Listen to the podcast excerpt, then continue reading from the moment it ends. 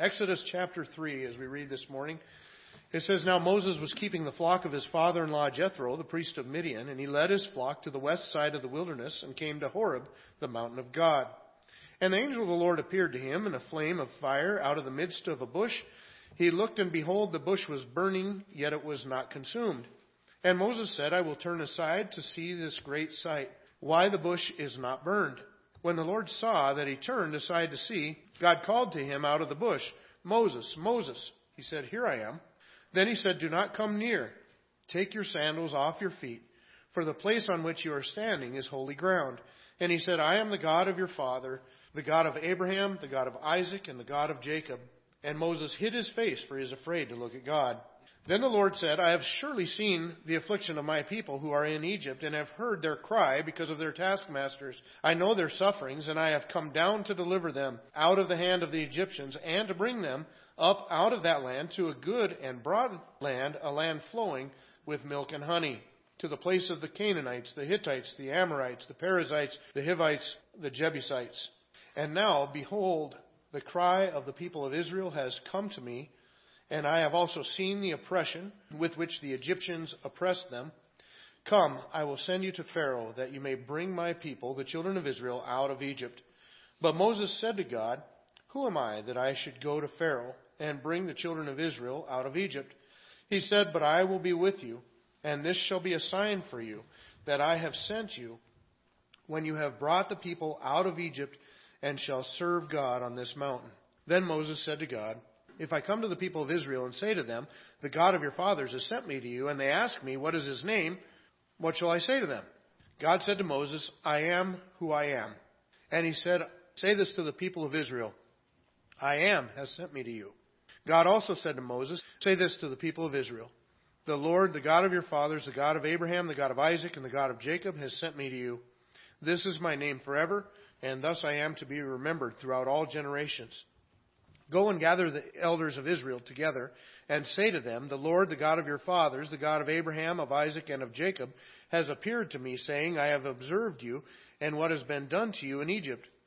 And I promise that I will bring you up out of the afflictions of Egypt to the land of the Canaanites, the Hittites, the Amorites, the Perizzites, the Hivites, and the Jebusites, a land flowing with milk and honey. And they will listen to your voice and you and the elders of Israel shall go to the king of Egypt and say to him, The Lord, the God of the Hebrews, has met with us, and now please let us go a three days' journey into the wilderness, that we may sacrifice to the Lord our God. But I know that the king of Egypt will not let you go unless compelled by a mighty hand.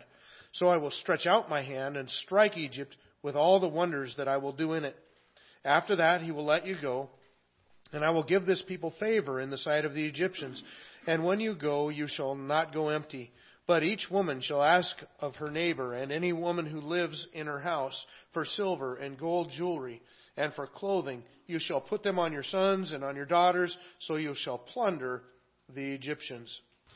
I like it when I work close to home. When I work close to home, I usually have lunch at home, and I have a better lunch that way. It's not always just cold sandwiches and stuff. Lisa makes me some pretty good lunches, and I get to visit with her for a little bit, and I and I get to sit on the couch and put my feet up for a few minutes. And usually, uh, my son Tim will drop me off and, and run and grab some lunch or whatever, and, and then come back. And when he comes in, then it's time to go back to work. You know, there's lots of times where I'm sitting there on the couch with my feet up, and Tim comes in the door, and I'm like, ah, man. but at that point, I usually look at Lisa. Well, I guess that's I guess it's time, and I Tora, I love her. I'll see you later, and off to work I go. Well, I'm not saying that God does the ah man thing, that he's disgruntled about going to work. But what we do see about God here is, is that he's on the move. He's, he's going to do something here. Now, that's not, it's not to insinuate that he's been resting or that he hasn't been active in the world in the past or even right before this. But he's going to get on the move in a very visible way. In fact, remember he had told Abraham way back when he made the covenant with Abraham that this time period was going to happen and that Israel was going to be in bondage in Egypt for 400 years. And then God would come and deliver them by a mighty hand. So it all fits within the plan of God. But you know what? Now it's time to make it happen. And so that's what we want to consider here this morning is when God moves, when God gets active, when God does something, in our lives? How do we, how do we recognize it? How, how do we know what to look for? What, what is that like when God moves in our life and in, and in the world? In this passage that we're looking at here in chapter 3, and we'll dab a little bit into chapter 4, we're going to find five different characteristics of when God moves. Now, the first characteristic we see is that it's always twofold. God is always delivering us from something, uh, but not only that, it's also to something else. You know, we've tried to focus on that a little bit. The, the book that we're studying is called Exodus because it's about the exit. It's about the being delivered out of Egypt. But you realize only, only about half of the book is about that. The other part is what he's bringing them to. And remember, we talked about how God is both going to deliver his people and then also dwell with his people as he brings them out of Egypt and heads toward that promised land. God is delivering them from Egypt to the promised land. That's what he does. He, he always takes us out of this and to something else. We see that in our own salvation. He delivers us from hell and to heaven. Right? He delivers us from our sin and to the righteousness of Christ. He delivers us from a life of vanity and emptiness and to a life of purpose and significance. Even in the New Testament, when we look at, uh, remember back at New Year's, at New Year's we looked at Ephesians chapter 4. You could also look in Colossians chapter 3. Both of those kind of deal with the same principle of our Christian growth. And even within our Christian growth, God is always doing the same thing. He says, Let them who stole steal no more but rather let them work so that they can provide, help provide for people in need. He says, those who are lying, don't lie, speak the truth. It's kind of like changing clothes. He said, I want you to put off these sinful characteristics or, or behaviors in your life, and I want you to put on these better, these righteous characteristics in your life.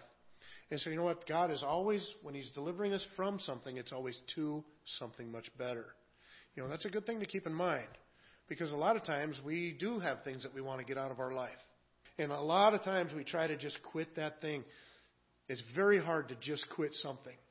What you need to do is replace it with something else. Just as God was delivering Israel, they, Egypt is what they needed to get away from, to get delivered from. The promised land is where they needed to go. You know what? If you've got something in your life that you're itching to get rid of, or God has convicted you about that you need to get rid of, Look for a replacement. What is the good thing that God wants me to replace that with in my life? Because whenever God takes us out of something negative, He always has a much more positive thing to put us into. You know, we often talk about salvation as if it's the, the end in itself. It's not, it's the beginning. God saved you. That's just the beginning. He saved you for something greater. You know, the word salvation, there's even within the use of that word, there's three different ways to look at it in the New Testament. There's kind of a past, a present, and a future to salvation. You know, sometimes the Bible talks about salvation as something that happened to you in the past. I think of Ephesians chapter 2 and verse 8, for example. It says, For by grace you have been saved through faith, and this is not your own doing, it is the gift of God so the salvation that we get, we receive as a free gift from God, but that happens at a certain point in time. It's kind of like what Jesus, remember what Jesus told Nicodemus, unless you be born again, you cannot enter into the kingdom of God. Well, a birth takes place at a certain time. I had five children, and every one of them, they wrote on a birth certificate uh, to the minute a certain time that they were born. Well, that's the way salvation is. There's a time. If you're, if you're saved this morning, it's because there's a time in the past where you put your faith in Jesus Christ and you're saved. Notice the tense. It says, For by grace you have been saved. These people were already saved that he was talking to. But the word saved or salvation is also used in a different sense. It's used of what we experience in our life as we walk with Christ. In 1 Peter chapter 2 and verse 2, he's encouraging them in their, in their walk with Christ. And he says, like newborn infants, long for the pure spiritual milk, talking about the Word of God, that by it you may grow up into salvation. So salvation in one sense is something that we're born into. It's something that we experience at a certain point in our life. And after that, you already have been saved. But in another sense, it uses the word as something that we grow up into. something that we grow in, that we progress within. And then lastly, it's also used of the ultimate salvation that we experience at the very end. When we come to the end of our life, or when Christ comes back for us to take us to be His own, it's the salvation that we experience as we go into His presence, where we're saved from all the, the sinful world and the things around us and all of our sins. We're saved from all of it ultimately when we're in His appearance and we are glorified in that state. Now we find that an example of that in Romans chapter 13 verse 11. It says, besides this, you know the time that the hour has come for you to wake up from sleep, for salvation is nearer to us now than when we first believed. We're getting closer to it than that time in the past when I first believed. A good understanding of the biblical word of salvation or saved is that I was saved in the past, I'm being saved now, and I'm looking forward to being saved when Christ returns or I go to be with Him. You see, here's the difference. The moment we put our faith in Christ, we are saved from the penalty of sin in our life. The moment we put our faith in Christ, we're no longer headed to hell, we're now headed to heaven. At that point, we were saved from the penalty of sin. As we progress and we grow in our relationship with Jesus Christ, we get saved daily, increasingly, over the power of sin in our life. We grow closer to God, closer to Christ. We start shedding some of the things in our life that needed to be shed. We start adding some things in our life that needed to be added. And we walk closer and closer with Christ as we go along. There's some theological terms for this. The first one, at the moment of our salvation, is justification. It's a legal term that means now I'm innocent before God. Now I'm justified. The second term is sanctification. Daily I grow closer and closer. The word sanctification means to be set apart, to be made holy. And so I'm growing closer and closer to God as I walk with Him. The very last point of salvation is when we're in God's presence, and then we'll be saved not only from the penalty of sin, not only from the power of sin in our life, but ultimately from the very presence of sin. And that stage is called glorification. When our bodies, when we take on a new glorified state and we're with, with God in a sinless condition. Within the word salvation itself, we see that part of it is God's delivering us from something, and part of it is God delivering us to something else. And so God always delivers from something and to something. The second thing that we see is that God always connects his people. You notice how he identifies himself to Moses. When he first gets Moses' attention, he says, I am the God of your father. I'm the God of Abraham, of Isaac, and of Jacob.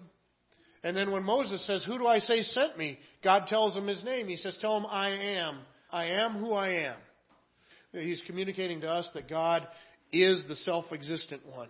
He's the only thing that has no beginning and no end. He is the one that in, exists in and of himself without any other cause. There is no cause for the effect of God. He is the uncaused cause of everything else. But notice, then he does the same thing that he did when he got Moses' attention. He says, This is what I want you to tell the people. Tell them I am has sent you, but tell them that the God of your fathers, Abraham, Isaac, and Jacob. You see what God is doing? God has taken Moses and he's connecting him to a rich heritage. He's connecting him to Abraham, to Isaac, to Jacob. In other words, this thing that God is going to do through Moses isn't something new, it's something very old. And Moses is finding his place within God's plan that he had told Abraham he was going to do all the way back at the beginning of the covenant. He had confirmed with Jacob and with Joseph. And so God is connecting them. And that's what we see within this whole passage. We see God connecting his people. And Moses is supposed to go down to the elders of Israel and tell them what God's plan is. And then they're supposed to go to the king of Egypt, to the Pharaoh, and tell him, let my people go. But Israel's to be rallied around, gathered together as God's people, God's nation that he's going to deliver out. And that's exactly how God refers to them. Notice he says, my people. And you know what? That's such an awesome thing. We have even more extensive history that we're connected to than Moses did. Because we look back not just to Abraham, Isaac, and Jacob, we look to Moses and to David. And we have the apostles that we think of too. We just have this huge heritage. And you know what? When you become a Christian, you become part of all that history. It connects you to that. You know, I've often thought that in this church. I, I love this church. You know, I, I was from Washington State before we moved to Minnesota. Nothing in Washington is very old. Seattle, all that stuff. We were, we were like the last place to, to get pioneered or to get to, get populated out there when you're looking at the Pacific coast. It all came from the east uh, straight on across. And so one of the things when I remember when I took a trip to the Ukraine, when I was over in Ukraine, the people asked me, they said, "Well, well, what do you think of Ukraine?" I said, "It's kind of cool to see buildings older than your country." It's just amazing to me the history that's in this place. You know, one of the things that I like about our church is the sense of history that I feel from it. I remember when we celebrated our 100th year birthday as a church. And I thought, this is super cool. I'm part of something that's been here for 100 years. But, you, you know, I just feeling connected to that. But you know, we're connected to so much more. We're connected all the way back to Jesus Christ and the apostles. We're connected all the way back to Abraham. We're connected all, to all of this. And that's what God does. He connects His people. In the Old Testament, we see Him connecting people through Israel. Israel was the, the people of the covenant where God would use them to reach the rest of the world. In the New Testament, what does God do? Jesus said, I'm going to build my church. He's gathering His people all the time, connecting His people. And so we get to participate in that as we function within His church. Now, not only does He connect His people, but He also engages His people. This is kind of a cool thing. He's making no bones about the fact that he's the one delivering Israel out of Egypt. He says, Look, this is what I'm going to do. But in all the God's doings and all of God's activities, it also engages Moses. Because God says, I got something for you to do too. I'm going to deliver Israel out. I'm going to do it with a mighty hand. He's going to end up having, bringing ten plagues to plague Egypt to get him to let his people go. But he says, you know what? I got something for you to do in this. And he ends up with something for Moses to do, something for Moses' brother to do, something for the elders of Israel to do as Moses goes to them and they're, they're all together supposed to go to see the Pharaoh. God engages his people. We see that all down through time. When God wants to do something, he does it through people. He does it through you. He does it through me. God wanted to reach the world, he does it through Abraham. I'm going to take you, I'm going to make you a promise. Then he does it through Isaac, and then he does it through Jacob. And then he does it through the whole nation of Israel. He's going to deliver Israel. And he says, Moses, I'm going to send you. Moses is going to get to the end of his life. He's going to see the promised land, but not get to go in it. So God's going to raise up Joshua. He's going to say, You're going to lead my people into Israel. And then after the time of Joshua, there's going to be the time of judges, and there will be 13 different judges that God will use to deliver Israel from his enemies at different times. People like, like Samson and Gideon and Jephthah and Deborah and, and, and Barak and, and these different judges that God is going to use to deliver his people. And then Israel is going to kind of rebel against God, and they're going to say, We don't want judges anymore. And Samuel will be the last one. And, and he'll say, We want a king like the other countries. And so God will give them, kind of give them the one that they want, Saul, and he's not so great. But then God will give them the one after his own heart next, and he gives them David and Solomon. And then there will be other kings after that. And all of those will have fallen very much short of the mark. And then God will send his son and he sends his son to provide the salvation of deliverance for us. So just as he delivered Israel out of Egypt through Moses, God delivers the world, delivers us from our sins through his son Jesus Christ. And you know what? It doesn't stop there. Jesus, what does he do? He picks 12 apostles and he sends them to reach the people around him. So as, so as he's going to build his church, he tells the apostles, he says, upon you guys, upon this rock, this foundation of the apostles and prophets, I'm going to build my church. And so he equips the, the, apostles, and they are the foundation for this new church. And then they spread out and they plant churches and they lead people to Christ. And then what happens? Those people reach more people, and those people reach more people, and it comes all the way down to us. You know, let me ask you this. When, when God's going to move in the lives of our friends, neighbors, and family, who's he going to use to do it? Well, I would say holding true to form, he's going to use us. God has used all these, He's engaged all these different people down through the ages in His purposes, and now it's our turn. And so God uses us to do the good things in this world. That's why Jesus told his disciples, first of all, Jesus said, I'm the light of the world. Later, he told his disciples, You're the light of the world. Now, God's lit you for a purpose. Don't get under a bushel. Don't get under a basket. Get out there and let that light shine. You see, God engages his people in his work to be done. You see good things that could be done, do them. Do them. The, probably the reason you see it is because you're the one God wants to do it with. So God engages his people. Then also we see that God equips his people. In other words, he gives them what they need to be able to do the job. And we see this with Moses' response. Moses' response is, I can't, I can't do it. I don't speak well. I'm not the guy for the job. And, and you know, as we look in the passage, we see God answer every one of Moses' objections. Everything that he raises to try to get out of doing the job, God answers. And some of them, you look at it, it seems that Moses isn't quite being straight up with God in all things. You know, in Acts chapter 7, verse 22, when Stephen is recounting this history, he says this about Moses. He says, And Moses was instructed in all the wisdom of the Egyptians, and he was mighty in his words and deeds. In other words, Moses could speak. Moses was eloquent. And Moses was uh, somebody that, that could handle the task. But maybe there's a sense of humility. He doesn't feel like he's up to the task any longer. Remember, there was a time when he knew he was the guy. He must be the guy. Who else would it be other than me? He must have thought. Because also in Acts chapter 7, it tells us what he thought. It says well, he supposed that his brothers would understand that God was giving them salvation by his hand, but they did not understand. Remember when Moses went out to visit his people, it said when he was 40 years old, came into his heart to go out and visit his people, the slaves.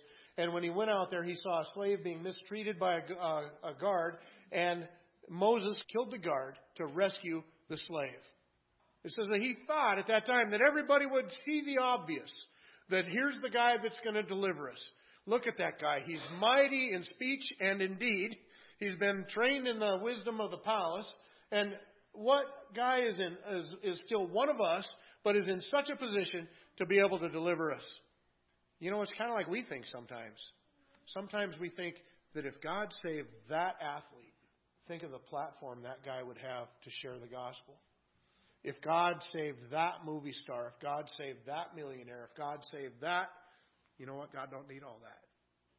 You see, we tend to look at some of the things the same way Moses did. Well, of course it's going to be me to deliver these people. Who else?